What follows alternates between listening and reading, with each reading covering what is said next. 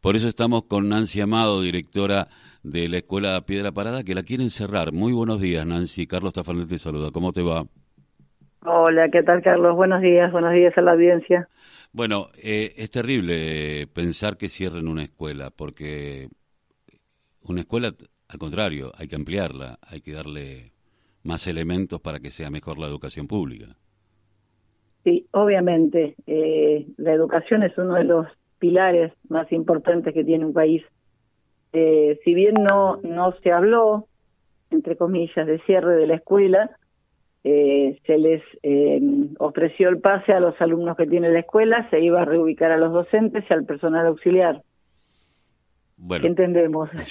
Pues, por lo menos uno que entendieron los papás. infiere que se cierra la escuela. Ahora, yo, te cuento muy cortito. La escuela, eh, para que la gente se ubique, ¿no? La escuela es una escuela que está eh, en la meseta de la provincia de Chubut, a cinco kilómetros de la Reserva Natural de Piedra Parada, eh, en un lugar donde lo único que está es la escuela. La escuela, la casa de, las casas del personal y la residencia estudiantil donde, donde se quedan los chicos de lunes a viernes. con la importancia que significa para ellos no solamente la escuela, sino la residencia. Eh, la escuela tiene eh, en este momento ocho alumnos, tenía cuatro alumnos de pedido de pase que fueron denegados, eh, tenemos entre tres y cuatro alumnos más que también están pidiendo pase y que, bueno, obviamente ante esta situación también se denegaron. En este momento tendríamos entre 15 y 16 alumnos de, permitirnos todos los pases, ¿no? Y la escuela ha tenido durante muchos años eh, distintos problemas, que son edilicios, que, que están más allá de, la dirección de una escuela, que están más allá de las cuestiones este, de personal. ¿eh? Sí, tiene que ver con lo edilicio. O, nosotros tenemos un motor generador que es el que nos da este, la luz, la luz, la comunicación y el agua y eh, el combustible que eh, nos llega hasta, hasta la escuela por ese motor generador. Y después tenemos cepelines de gas. Sí. Así que hemos tenido distintos problemas, o nos quedamos sin agua, o se nos ha roto el motor, o no nos vienen a cargar el gas, o sea, cuestiones que tienen que ver eh, propiamente con lo edilicio. Entendamos que, este, no, somos, no, somos, nosotros quienes nos tenemos que encargar. ¿sí? Eh, no, es infraestructura de educación. Exactamente. Ahora digo, eh, eh, pensando, porque a lo mejor para alguien que vive, nosotros somos del conurbano bonaerense, hablar de 8, 15 personas nos parece muy poco porque somos muchos acá. a veces somos demasiados. pero son chicos que están de lunes a viernes en la escuela, donde comen, donde se educan, donde tienen un espacio lúdico de charla, eh, donde eh, la dinámica en algunos lugares del, país, como pasa en Chubut, pasa en Jujuy, pasa en otras provincias, eh, en donde los chicos tienen que ir ahí por las características del lugar. Entonces digo, ¿qué pasa con infraestructura? Porque si hay un problema de edilicio se resuelve desde infraestructura o no hay inversión. Eh, en realidad, eh, las, las, los arreglos o las este, necesidades a veces llegan muy tarde.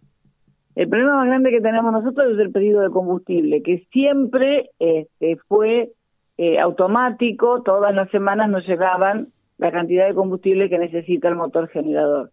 Y desde hace, desde el 2019 que se nos, nos pide que nosotros hagamos una nota, por ejemplo, cada 20, cada 15 días más o menos hacemos una nota pidiendo el combustible que dura 20 días, este, y tarda tanto en autorizarse que en ese lapso tenemos que terminar suspendiendo o pagando nosotros en nuestro bolsillo algunos litros de combustible, este, como para que los chicos no tengan que suspender las clases.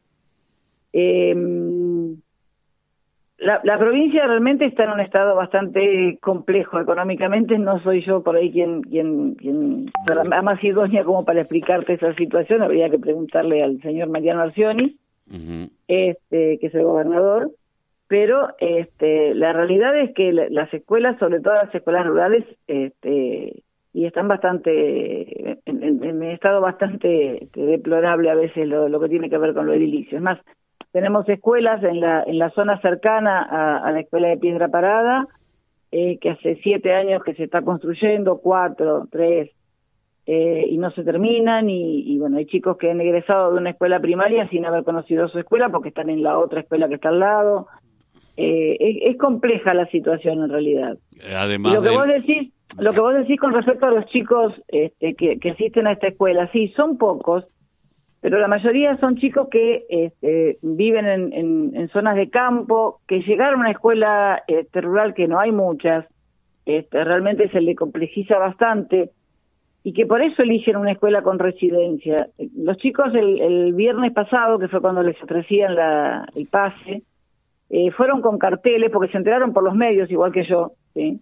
fueron con carteles que decían, por ejemplo, no cierran nuestra casa y apagan los sueños de todos. Para ellos es su casa, ¿sí? Eh, así, nos sentimos en nuestra escuela, somos una familia. Eso sentimos realmente. Una escuela rural tiene, tiene otra impronta, tiene tiene otra realidad que no tienen las escuelas de la ciudad. ¿sí? Por eso para los chicos es tan importante su escuela. Es su casa, es su lugar, ellos comparten mucho más con nosotros que la educación. ¿sí? Obviamente que lo pedagógico tiene muchísima importancia, que todos los que trabajamos ahí trabajamos para que los chicos reciban la misma calidad educativa que el chico de, de la ciudad. Pero, ah. pero hay un plus, hay un plus este, que tiene que ver con el corazón, hay un plus que tiene que ver con ver cuáles, cuáles son sus problemas personales, a veces sus problemas familiares, este, y, y ese plus es el que el chico elige, y, lo que elige la familia también, ¿no? Yo pensaba eh, en esto de las realidades que hay en la República Argentina, pero Chubut particularmente a mí me da la sensación, y esta es una opinión, una opinión personal, eh, por cómo se van dando las cosas, a pesar de tener mucha gente amiga en Chubut, es más, eh, mi padre vivió mucho tiempo y falleció allá en Chubut, eh, digo, me encuentro con que al Jenny todo lo que tenga que ver con los grupos de pueblos originarios, con las escuelas rurales, con los pobres en la ciudad. Es como que hay un desprecio eh, y, y, una y no y el Estado está totalmente ausente muchísimas veces, además de los salarios de los trabajadores de la educación, ¿no? que es otro tema.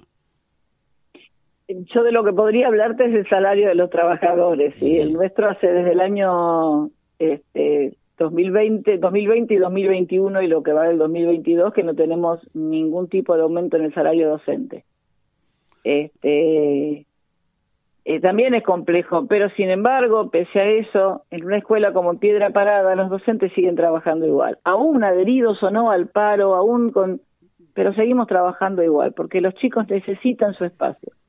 Nosotros no solamente le cerramos en una escuela, en cualquier escuela del país donde, se, donde no se dicta clase por un paro, eh, el chico se queda en su casa. Eh, en este caso los chicos pierden su casa, que es la escuela, que es la residencia.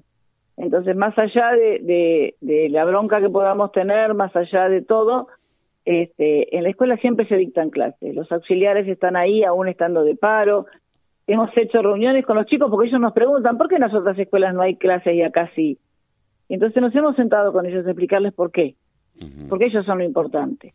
Y creo que en este momento no se ha pensado en los chicos, con esta decisión no se ha pensado en ellos, se vio una cuestión de números, sí, eh, son ocho, son pocos, se cierran, pero no se vio al, al, al alumno, no se vio a su familia, no, no, no se les preguntó primero qué sienten ustedes. Entonces, por eso fue la bronca del día viernes, que fue una jornada, la verdad, muy, muy emotiva, fue muy movilizante porque se movilizaron los papás, su familia y toda la comunidad de eh, que es otra localidad que está a 45 kilómetros de Piedra Parada, que es donde se hizo la reunión con los padres, y se movilizó este, el poblado de, de este, justamente porque eh, no podía ser que ellos, que no se tuviera en cuenta su voz, ¿sí? porque ellos sintieron que no se tenía en cuenta su voz.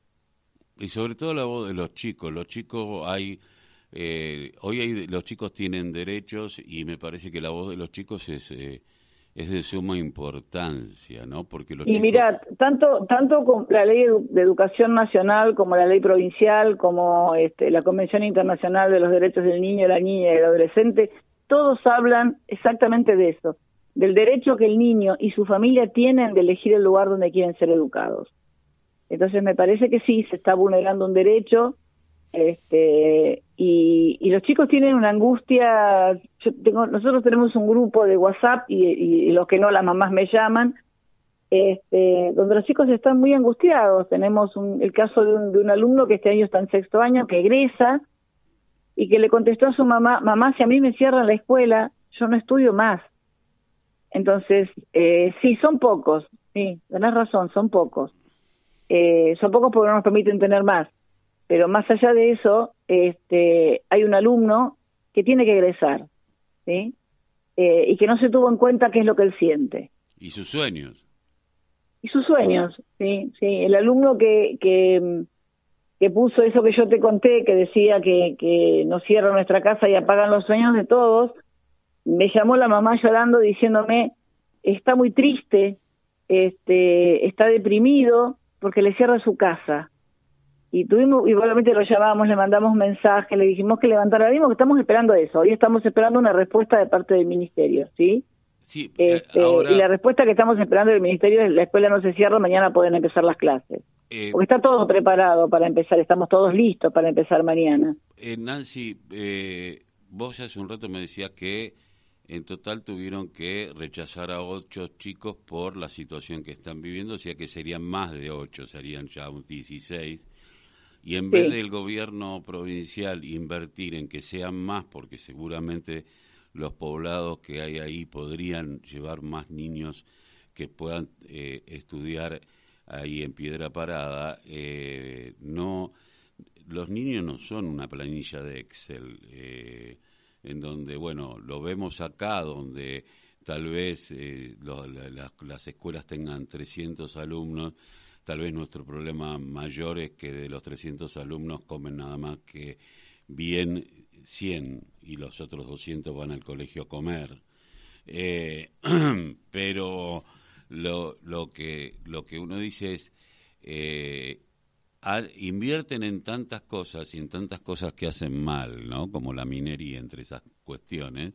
Digo, y tanto dinero hay.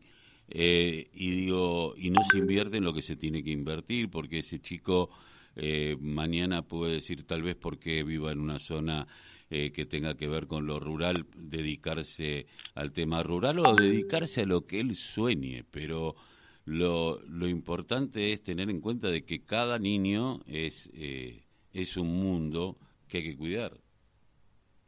Mira, la planilla de Excel para nosotros sirve solamente para mandar alguna nota al, al, ministerio, nada mm. más. Para eh, nosotros los chicos no son una planilla de Excel.